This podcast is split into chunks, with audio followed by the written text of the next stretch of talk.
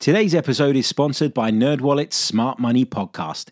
NerdWallet's trusted financial journalists use fact-based reporting for some much-needed clarity in the finance world, helping you make smarter decisions with your money. The nerds have helped me get smarter about things like planning for my tax bills so I don't dread April every year, producing a balanced budget, not just for football, and saving on travel because spending less on airfares means more money for an extra night and maybe a fancy dinner too. Listen to NerdWallet's Smart Money podcast on your favorite podcast app. Future you will thank you. I'm Martin Tyler, and you're listening to Harry Symeou.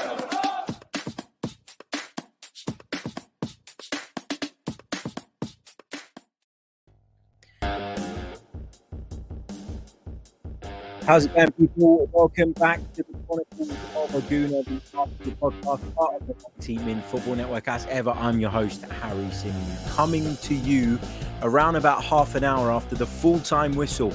It's finished PSV Eindhoven 2, Arsenal nil. Our worst performance of the season? I think so. Did Mikel Arteta get it right? I think that's up for debate. We're going to be getting into all of that tonight, but we're also uh, going to be taking some of your questions and thoughts from the live chat box. Don't forget to leave a like on the video if you're watching us on YouTube. Don't forget to subscribe to the channel if you are brand new. And if you're listening on the audio platforms, then please do leave us a review. Okay, let's get into it. Let's talk PSV Eindhoven 2, Arsenal nil. In fact, actually, before we do that, um, there's some far more serious news that we need to touch on and we need to bring to people's attention. I'm sure most of you have seen it online by the time you're listening to this, by the time you're reading this. But uh, it's been reported this evening that there were six people stabbed uh, by somebody with uh, mental health issues in a shopping center in Italy, close to Milan. And the Arsenal defender, Pablo Mari, was one of those people.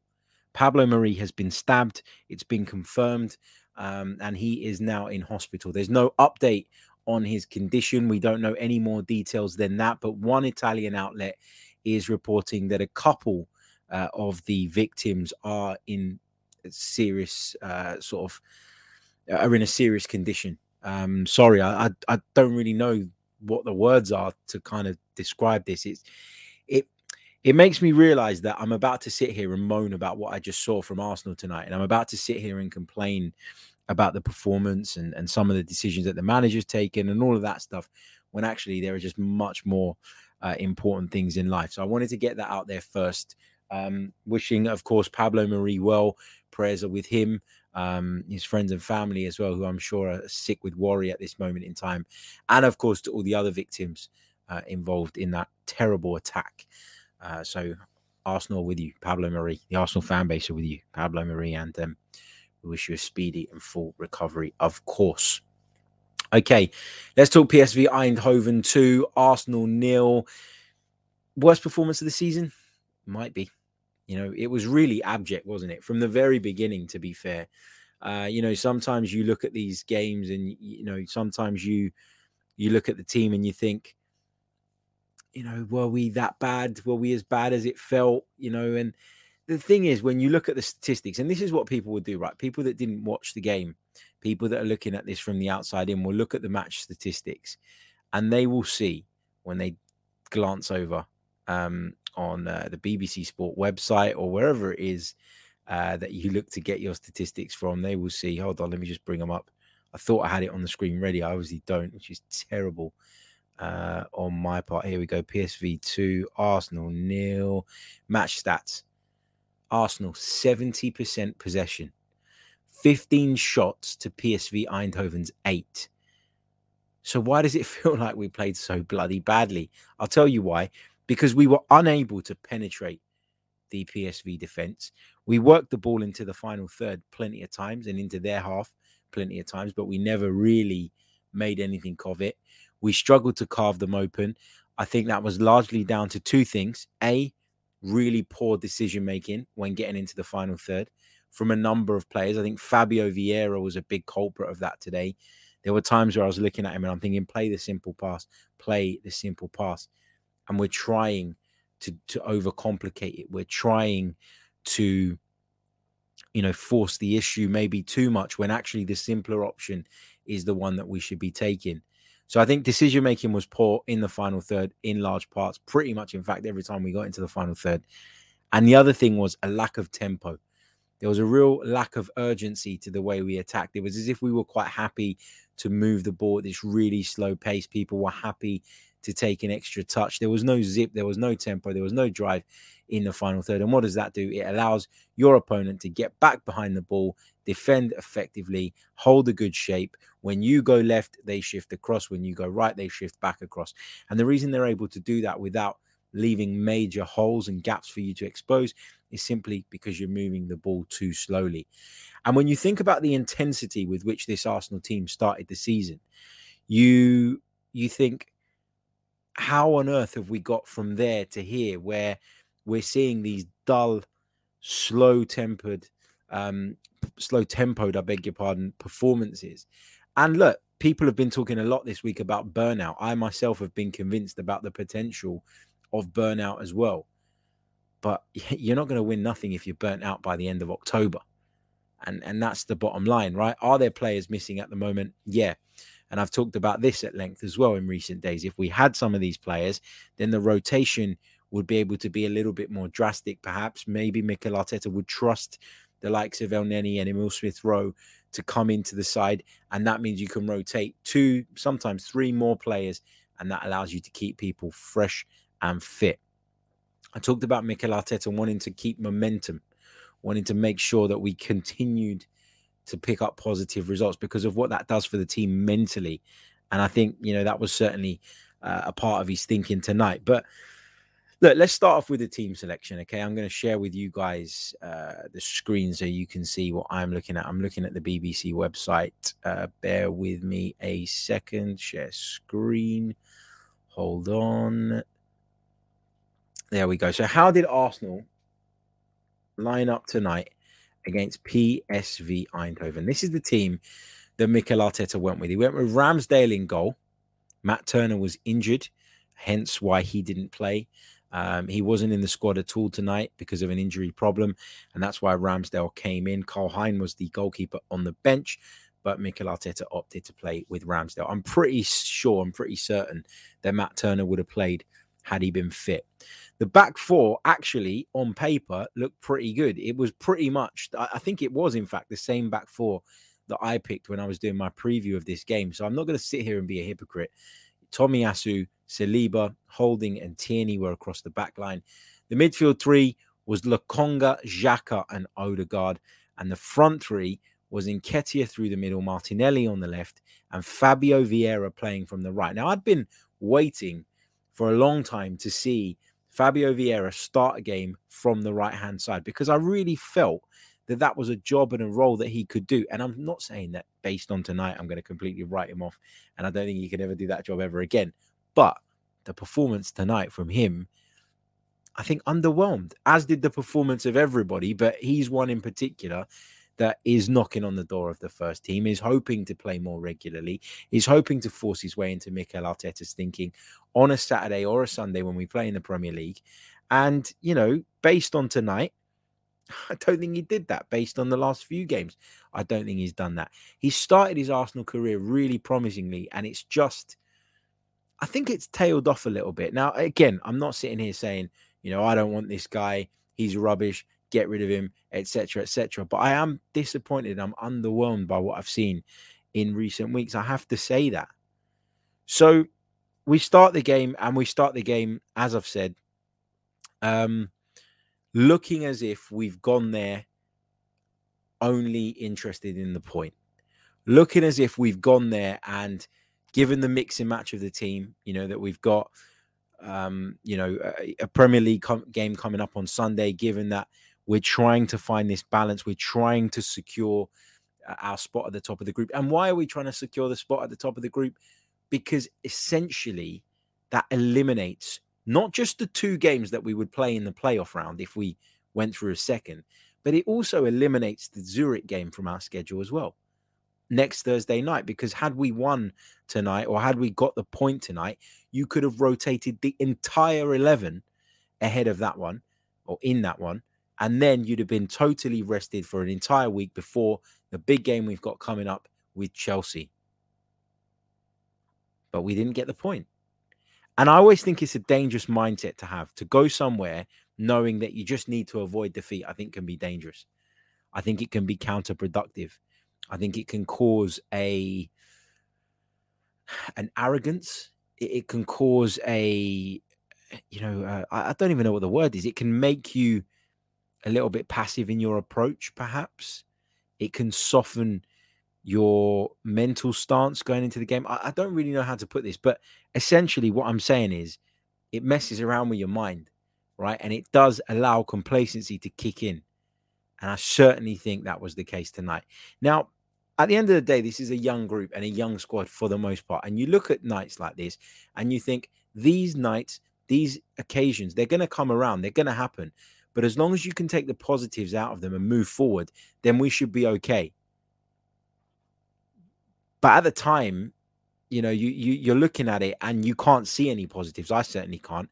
And I highly doubt that when I wake up tomorrow morning, I'm going to see any either. So you know that I, I don't really like it's not like we can come away from tonight's game and say well so and so showed that you know he's he's closer to the first team so and so played quite well tonight. I really liked his performance despite the result being disappointed.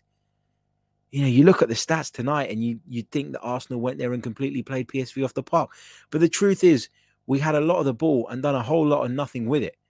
And that's been something that has commonly occurred under Mikel Arteta, um, whereby we've dominated games, controlled them. Southampton, a good example of that just at the weekend, where we controlled the first half. In fact, we were totally dominant in the first half, but we didn't have that cutting edge and we weren't clinical enough to go and put the game to bed. And then we weren't at it in the second half. Physically, our level dropped dramatically and we ended up dropping points. So, look, again, it's not the end of the world, okay? Let, let's have it right. We're still going to win this group. I'm pretty much certain of it. I'll be shocked if Arsenal don't win this group now. You know, a game at home against FC Zurich, who are comfortably the worst team in the group, you got to fancy our chances of getting the result we need and securing that place in, uh, in of course, the round of 16. So we should still avoid that playoff round, uh, which is great, and that then wipes two games off of our calendar. But we could have wiped off three uh, in terms of their significance had we got the point that we needed tonight. But I guess, look, if you're looking at tonight in isolation, if you're looking at this game in isolation, is it something I'd be losing my mind about? Like, would I come away from that game and and sort of sink into a panic and a, and a stress about where the season's going? No, I wouldn't. But the worrying thing is, is that these performances or this type of performance, we saw it in the second half against Leeds.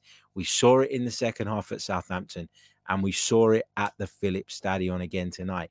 Now, you could argue that it was much worse in the second half from a defensive point of view than it was in the first. Obviously, PSV had the ball in the back of the net twice in the first half, but of course, both of those goals were ruled out correctly for offside. Um, but you know, in the first half, did we do an awful lot? No, like as an attacking force, no. And in the second half, did we do anything apart from that one Eddie Nketiah shot? Um, where the keeper spilt it, and then there was a bit of a coming together. Um, and Jesus was booked for trying to get on the rebound. Did we do anything of note? No, we didn't. And that's where you got to w- worry, right? Because it's all good having the ball, but if you can't make anything of it, what's the point? Now, am I surprised by this? No, I'm not surprised by this. And this is why, whenever I go on the radio, whenever I talk to you guys, whenever I do any work, the first thing people say to me is, Can Arsenal win the league? And my answer is always no. And when I give that answer, people are shocked. They can't believe that me, an Arsenal fan who should be enjoying the ride, and I am, will not give his team a hope or a chance of winning one of the big ones, the big one. We're only in this big one, we're not in the Champions League. People can't believe that I'm of that opinion.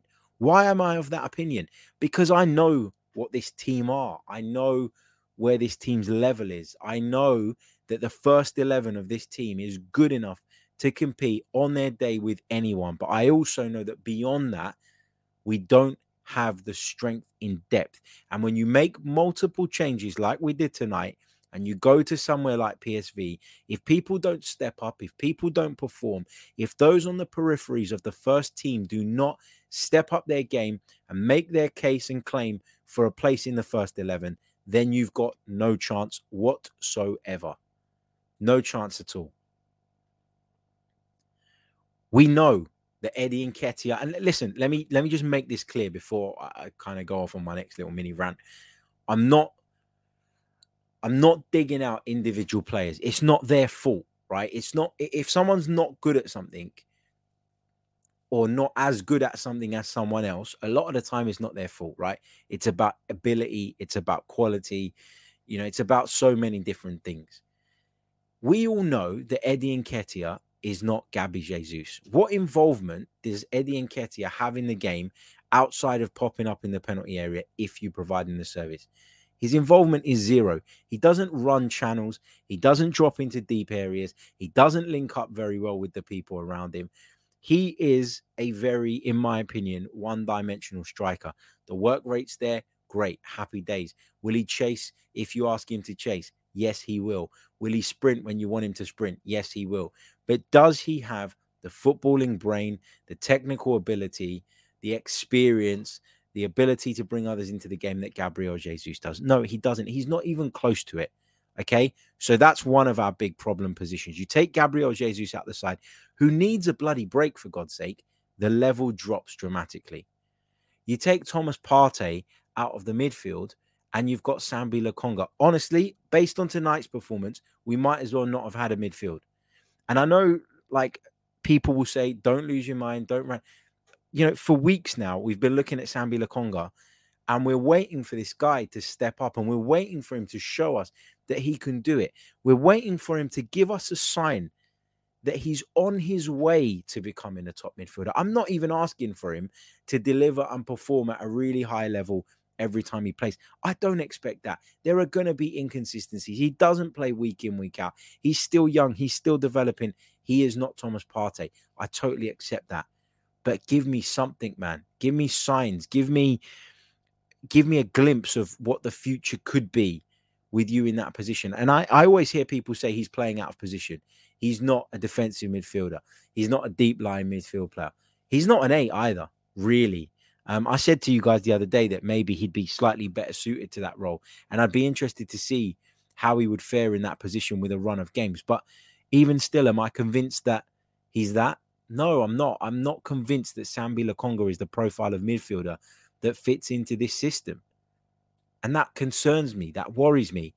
He's got to take better care of the ball. He gets the ball to his feet and his touches are heavy.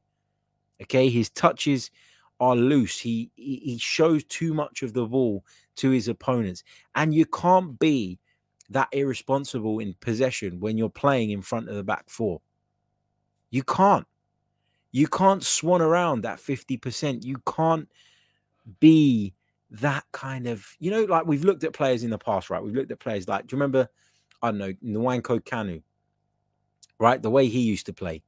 He looked like it was really casual, really chilled, really slow. Um, but he'd come alive in certain areas and, and cause teams problems. You look at people like, you know, to use another Premier League example, Dimitar Berbatov. He looked like he'd be walking around half the time. You can do that when you're a forward. You can do that in certain areas of the pitch, but you can't do that when you're playing in front of a back four. And Sambi Lokonga has got that casual air about him, and it drives me insane. He needs to probably go out on loan. He needs to go and play somewhere else. He needs to play in a team where he's going to be the focal point, where he's going to be loved. Because right now, if you're holding him up against Thomas Partey, the pair are worlds apart. And so, how can you then be surprised when he's taken or, uh, sorry, when Partey's taken out the side, Lokonga's put in. How can you be surprised when the level drops? You shouldn't be. You shouldn't be. You know, you talk about other areas. Rob Holding, he was a disaster in the build up to that first goal, an absolute disaster. He'd made a couple of errors earlier on in the game and he'd got away with them. But in the build up to that first goal, his defending was really poor. Again, is anyone surprised? Is anyone surprised that those players have been exposed this evening. What I will say is for those that have been sitting there moaning about Gabriel, you want to take a look at Rob Holding tonight. And thank your lucky stars that we've got players like Gabriel to come back into the side, who, by the way, is reportedly gone down the tunnel limping, which isn't good news at all. And we'll await further updates on that. You know, it's, I mean, uh, let, let's go through the team. You know, actually, let's talk about the goals first. Let's talk about the individual moments. Let's, let's break that that down and then we'll talk about individual performances and get some of your thoughts and questions uh, from the live chat box if i could quickly remind you please do leave a like on the video if you haven't done so already it really really does help and subscribe to the channel if you are new. Uh, that really, really does help. Look, also as well, actually, b- before we go into the goals, before we go into all of that, look, I had said that PSV at the Philips Stadion would be a totally different ball game. It would be a totally different kettle of fish, and it was. You know, you got to respect teams in this competition. You gotta you gotta be aware. And and when I say respect teams, right? So let me be clear. I'm not saying that Mikel Arteta should have picked the first 11. There were three players on my radar that I wanted to keep out of the firing line tonight, that I wanted to keep wrapped up in cotton wool. Do you know who those players were? Thomas Partey, Bukayo Saka, and Gabriel Jesus. They were the three for me that needed wrapping up in cotton wool and only needed to come on tonight in the worst case scenario and all three of them ended up on the pitch. Thomas Partey ended up on the pitch after 55 minutes. That's not what you want. You know, what's the point in resting him? In fact, you might as well play him from the beginning. It it, it drives me, you know, it's it's really disappointing. It's really sad to see that, you know, we went there tonight and we just we weren't up for it. You know, surely as a footballer, if if winning the group is not enough incentive, then surely ridding yourself of the concern of next Thursday's game and then the playoff round for certain was worth fighting for tonight. Surely, if you are a Lokonga or an Nketiah or a Vieira or a Holding, somebody who isn't getting as much game time as they'd like in the Premier League, you'd have been motivated tonight to go out there and do a job and give the manager something to think about. But anyway, let's take it to the let's take it to the goals. Um, so obviously they had the ball in the net twice um, in the first half. Cody Gakpo uh, was played through uh, in behind the centre backs. He was definitely offside. There's no question about it. He got through and he chipped the ball over the goalkeeper. Smart finish, but it wasn't going to count because he was offside. Then there was another instance. Xavi Simons uh, got in behind after again some shocking defending uh, from a number of players somehow he gets through that. He should never get through that situation with the ball at his feet, and he does. And he finds the back of the net. Again, though, there was an offside in the build up. So we were really fortunate. We had two kicks up the backside to remind us and to show us that if we weren't at the races tonight, if we weren't up to it, if, uh, as Mikel Arteta would say, if we didn't win our duels, if we didn't win our battles, we could quite easily lose this. Second half starts, and it's more of the same. You know, we were like this against Leeds at the start of the second half. We were asleep. We were asleep. And the same can be said about the game at Southampton. So, can you see where I'm going with this? I'm not losing my mind because we got uh, an Ars- a much changed Arsenal 11, a side that had five changes from the side that played uh, in the Premier League last weekend, got beaten away from home against a very good, threatening, attacking PSV side in a difficult atmosphere. That's not my issue shit happens. This is football. Things happen, right? You don't win every single game that you play. My problem is is that there are common themes starting to develop. Why do we come out at the second half of football matches asleep? Where has that come from? That probably even stretches back as far as the game against Liverpool because if you think about it, we were really poor at the start of the second half. We allowed Liverpool to dominate the game despite having scored right on the stroke of half time and you felt having knocked the stuffing out of them. We gave them encouragement at the start of the second half. They equalized, and luckily we were able, through the penalty later on, to go on and win the game. But this second half thing is a problem. Why? I don't know. What's going on in the changing room at half time? Does more motivation need to be given? Does I don't know. I don't know. I'm not a fly on the wall, but there's obviously a recurring theme there, and that worries me and that concerns me. Then, of course, um, the first PSV goal comes, um, a proper PSV goal, one that counted. And listen, our problems really started when uh, when they changed um, the forward and they took El Ghazi off and they brought De Jong on. He was a constant thorn in our side. He was physical. He was battling with people. He was occupying centre halves. He was getting in their faces. And unfortunately, Rob Holding in particular just struggled, um, you know, to deal with that. And they worked the ball um, over to uh, Veerman. I don't know where Lokonga was. I talked, I referenced maybe not having a midfield at times. The ball got worked um, you know, into a central position. Lokonga isn't covering the back line in the way he should be. In my opinion, Veerman gets the shot off and it goes into the back of the net, and PSV have lift off. And you're thinking then, right, look, come on, wake up. Wake up, Arsenal. Get back on it. Wake up. Get back on it. Let's start playing our game. Let's see what we can do. Let's see if we can salvage a point here. And instead of that, we go and concede another goal, the cheapest of goals. Corner comes in. Aaron Ramsdale comes flying out like Superman, punches the air, doesn't get anywhere near it, and it's headed into the back of the net. And before you know it, PSV Eindhoven are two goals to the good. Two goals to the good through De Jong, the substitute, on the 63rd minute. And then what do Arsenal do? They start making more changes. So at this point, you've already bought on Saka and Partey, two players that I didn't want on the pitch.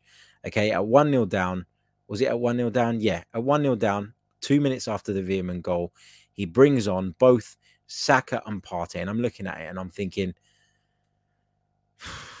you know, I, I guess I can see where you're coming from. I guess I understand the need and the want to try and salvage a point here. And at 1 0, you feel like this situation is retrievable. But then we go 2 0 down. And at 2 0 down, I'm sorry, but we're not turning this game around. There was no way, no way on God's green earth that Arsenal were going to turn the game around at that point. Because when you are when you are struggling for rhythm, when you are struggling for tempo, when you are struggling for cohesion, when it's just not your day, changing a couple of players, bang, just like that, doesn't it isn't the only thing you need to do to try and turn the ship around. You need the level of those already on the pitch to increase. We'd had the the stuffing knocked out of us because we just conceded a second, and the nature of that second goal. So what does he do? He goes and he brings on Gabriel Jesus, who's desperate for a rest, and he brings on Gabriel, who we think might have picked up an injury tonight. And he brings on Ben White. And you're sitting there and you're thinking, what's the point? Like, genuinely, that was my view. Like, my view at the time when we went 2 0 down was like, okay, game over. It's done and dusted. I know there's ample amount of time left, but it's done and dusted. It's been a bad night at the office. We don't want to run players down. We got a Premier League game coming up at the weekend, which I think is going to be a tough game, by the way, against a, a Nottingham Forest side who will be in great spirits after beating Liverpool. I think we're, you know, I, I'm in the place where I think, right, this game's done. You take it on the chin, you know, you, you throw it over your shoulder and you move on. And you go again Sunday, you get it right, and then you go again against Zurich, you do the job that you need. And okay, we're going to have to play another game that we could have rotated more heavily for. We're going to have to focus on it. We're going to have to make sure we get the result. It is a few days before our trip to Chelsea, which isn't ideal, but it is what it is. And you just move on, right? But instead, we've brought players on and you know, Mikel Arteta said in the week, didn't he? He, said something like, "I can't afford. I don't have the numbers. I don't have the squad to change eleven players every single week." No, you don't. But you need to weigh up whether you believe that bringing Gabriel Jesus on at that point in the game is worth the risk of him picking up an injury or you know failing to recover from the fitness issues that he's had in the last few days last few weeks where okay he's been fit enough to play but he's not been his brilliant best. He's not been at his sharpest. You have to weigh up whether the the risk that you're taking is worth the potential reward, whether the reward that you seek is even a realistic outcome to expect. And I don't think it was. I don't think it was. Look, it's not the end of the world, okay? We still, as I said already, probably win the group, right? We still probably um, you know, beat Nottingham Forest at the weekend. We should beat Nottingham Forest at the weekend. But again, as I said to you before, this is not about tonight's performance in isolation. This is about a series of, in particular, second half performances that have really, really underwhelmed, that have been really bad, comparatively speaking, when you look at how we've played for the majority of this season. And we've talked about many managers in the past being too intense, right? A lot of people used to say that about Marcelo Bielsa. And one of the common things was, well, by Christmas, his team are normally burnt out and they have a shit second half of the season, or vice versa, whatever. Anyway, there's always that kind of narrative around managers that are really intense. You know, can their players last the distance? And when you don't have the squad depth, we clearly don't, then that is something you have to think about. That is something you can consider. But as I said to you already, if on the 27th of October we're blowing out of our asses, then we got a problem. And this is why I continuously say to people, we're not at the level to challenge for the Premier League title just yet.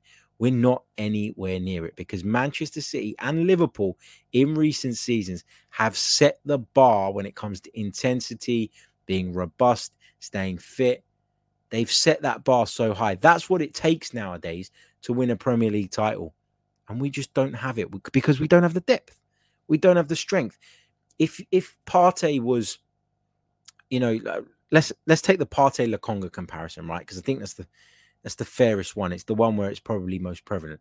You've got a top top midfielder who doesn't have it in him to play two games a week. We know that. And then you've got a midfielder who's aspiring to be that guy, who's aspiring to take on the mantle, who's aspiring to push Thomas Partey for a midfield position. But they are miles and miles and miles apart. So, how do you bridge that gap? Well, the youngster has to play more. He has to come in and he has to uh, fill in. He has to do it alongside the right midfield. A lot of people always say, you know, when talking about Lokonga, well, some of the midfields he's been forced to play in have been really um, have been really weak, and as a consequence, he's looked worse for it.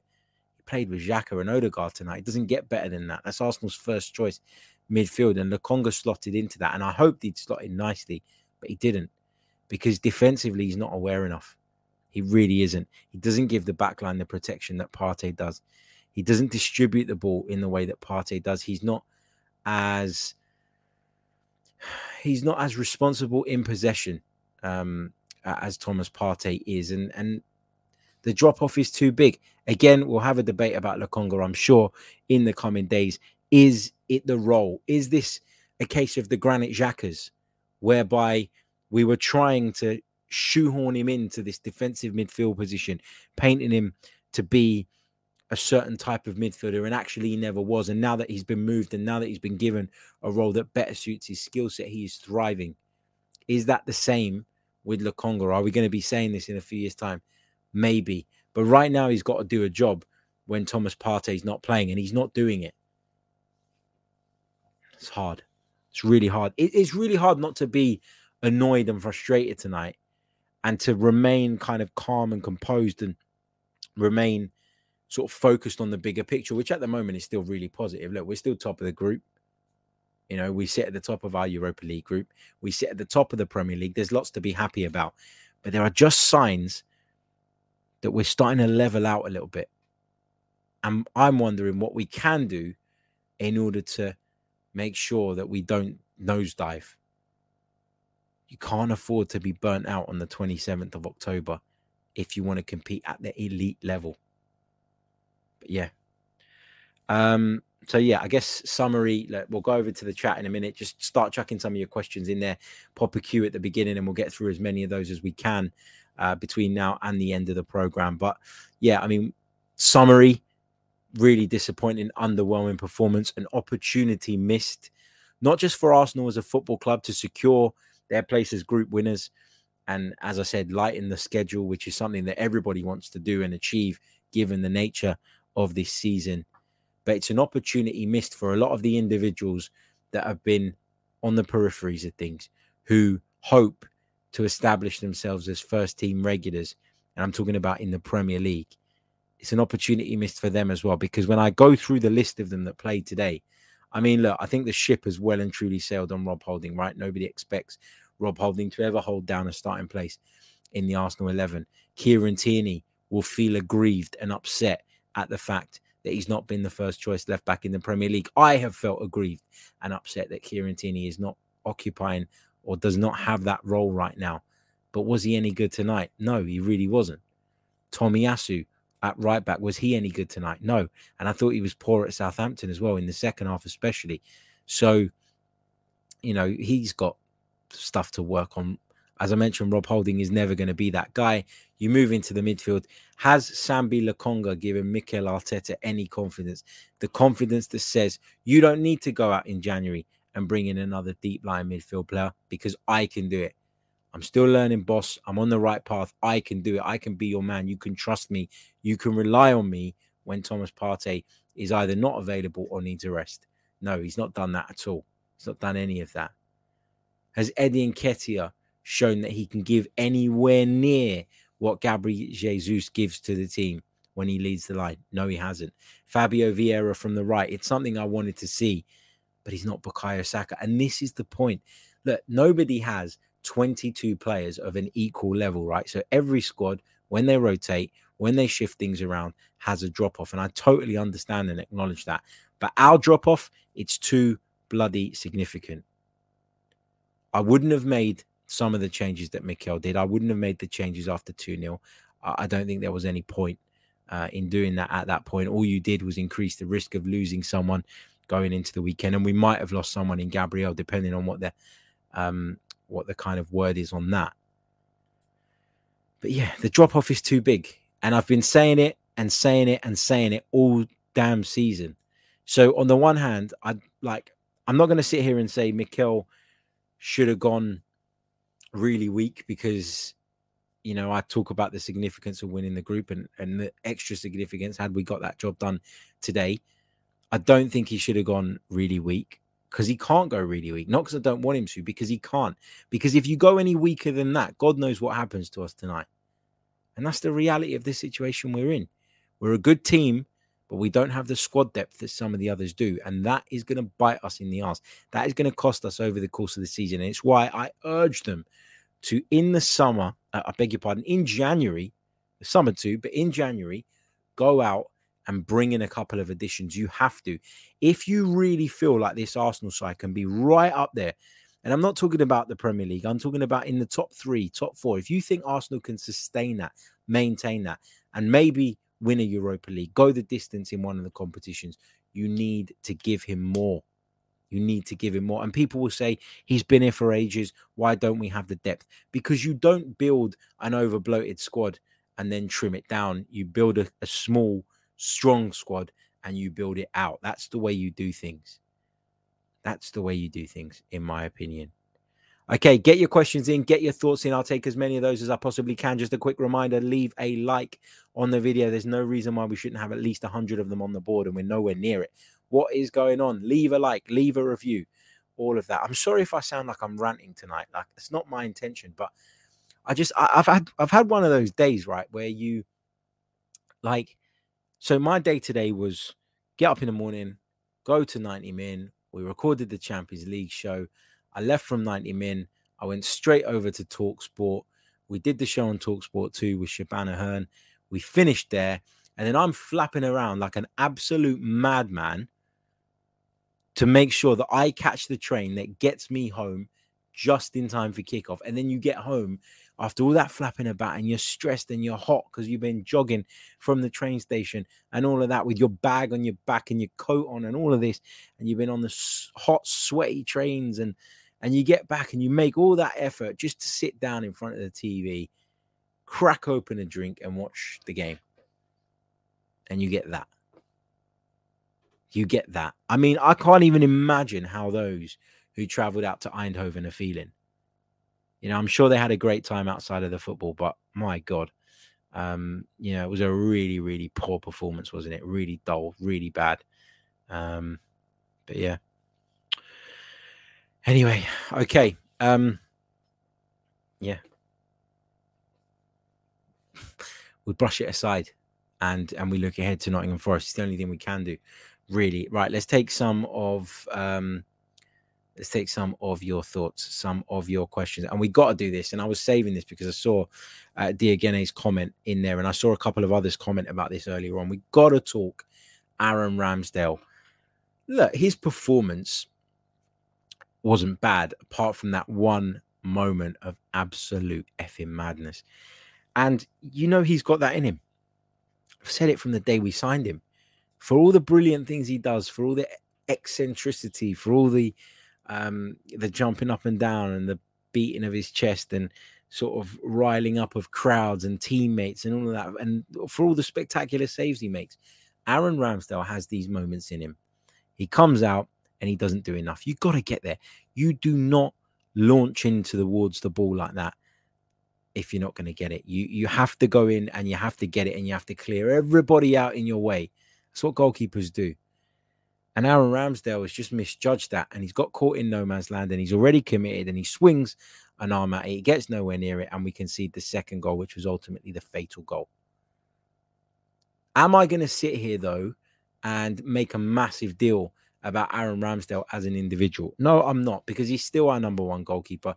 He's still been good so far this season. Um, Arsenal's team in general has been really good, and it's why we shouldn't go OTT on um, on kind of what we saw tonight. If it continues, you know, and I know it's been a, a, few games now where those second half performance levels have really dropped. But if this continues, I think then we have every right to kind of try and dissect it and work out where exactly it's going wrong. I think all goalkeepers make mistakes. You know, some of the best goalkeepers in the world, World Cup winning goalkeepers, have had howlers. I can think of so many off the top of my head. So I'm not going to sit here and dig him out massively. But on the night, it's disappointing. And, you know, on a night when you're looking at five or six of your first teamers to kind of carry the rest and help them through and guide them through, you don't want your first choice goalkeeper going and doing a thing like that. Let's see what else we've got. MD says, uh, was this really a lack of depth or did we just not play well?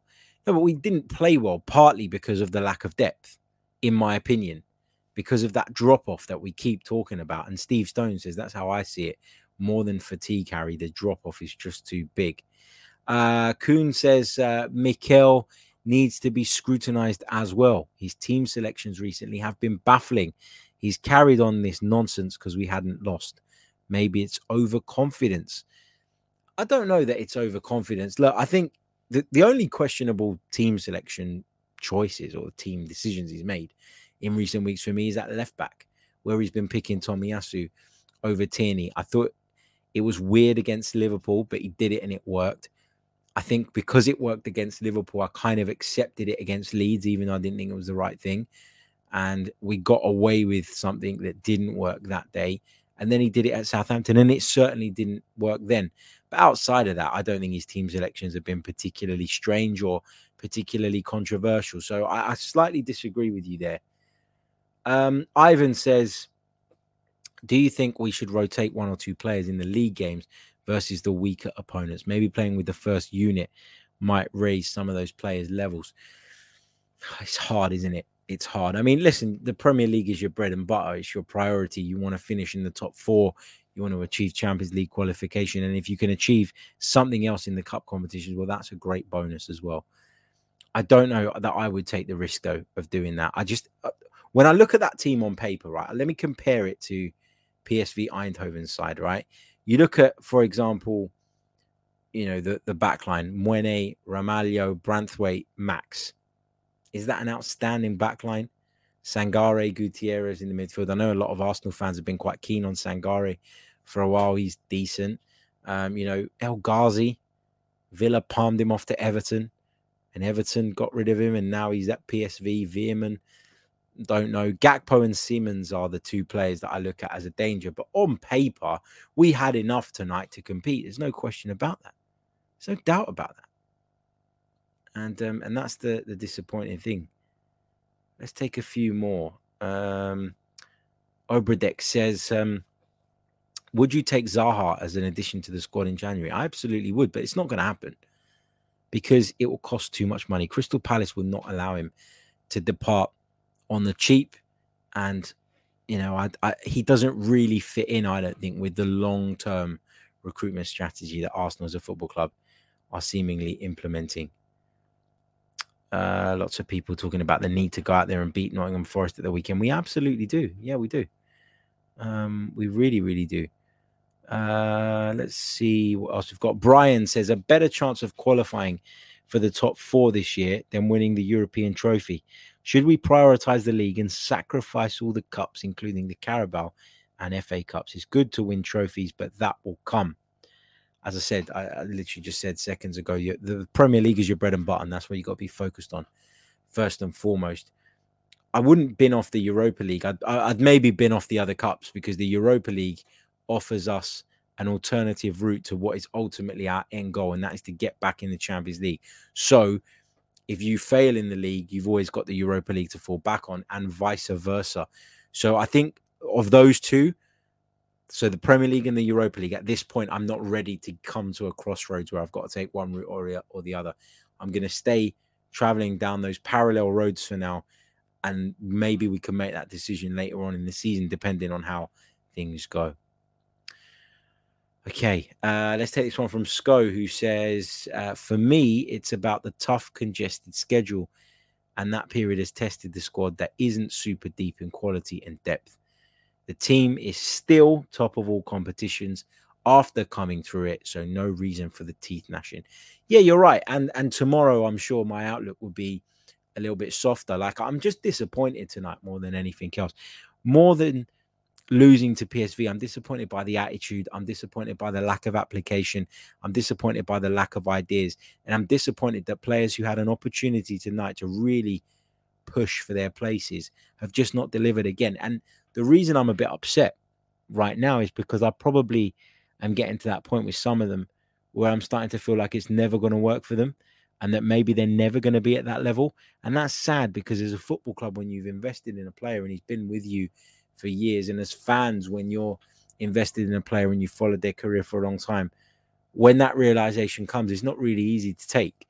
So I am a bit upset. I am a bit downbeat based on tonight's performance. But we go again, and Sunday's game now against Nottingham Forest. Well, it was always huge, but it's even bigger now. Why? Because as I always say to you guys, one of my famous old lines: when you get into these situations, the rots they need to, uh, sorry, the the dips they need to make. They, they uh, I've cocked that right up, didn't I? When you're about, when you go through a dip, you need to make sure that that dip does not become a rot. There you go. That's what I'm trying to say. And the last time, I think we won eight matches in a row. Last time, after we beat Manchester United, I think we won eight matches in a row, was a stat I heard uh, earlier today, which is impressive. And that proved to people that we can bounce back. But you got to prove it again. You got to keep proving it. That's how you get people to believe and to, to respect you. So we've got to bounce back against Forest and then we've got to go and beat Zurich and do the job and win the group. And then we look at Chelsea and we focus on our remaining fixtures between now and the World Cup and we go again after that, you know, is what it is. Thank you all so, so much uh, for tuning in. Uh, really difficult watch that this evening. Really difficult to talk about it as well without sort of allowing your emotions to spill over. We did it, what, 30 minutes after the full time whistle. So I do feel like maybe uh, some of my output was a little bit raw. Uh, perhaps tomorrow we'll look at it in a in a better light. Um, but yeah, look, we are where we are, and um, and we move. And um, the great thing about football is the next game is never too far away, or most of the time anyway. So we focus on that. Um, I would say take the positives. I don't really think there are any tonight. Hopefully, we've got a clean bill of health going into the game against Forest at the weekend, and we can put what happened tonight right. Thank you guys so, so much for your support. Thank you for tuning in. Love to you all. And uh, I won't be bringing you guys a show tomorrow um, because I am going to be working like a, an absolute madman. Um, but Saturday morning, I think we'll do our Nottingham Forest preview in depth. We'll break that one down. We'll look at what Forest are going to bring to the table. We'll look back at their game against Liverpool and try and work out what similarities we might see in terms of their approach and how I think it will be best for us to approach the match. And um, yeah, looking forward to that. I'll see you all on Saturday. Until next time, take care of yourselves and stay safe. Goodbye. I'm Martin Tyler, and you're listening to Harry Symeou.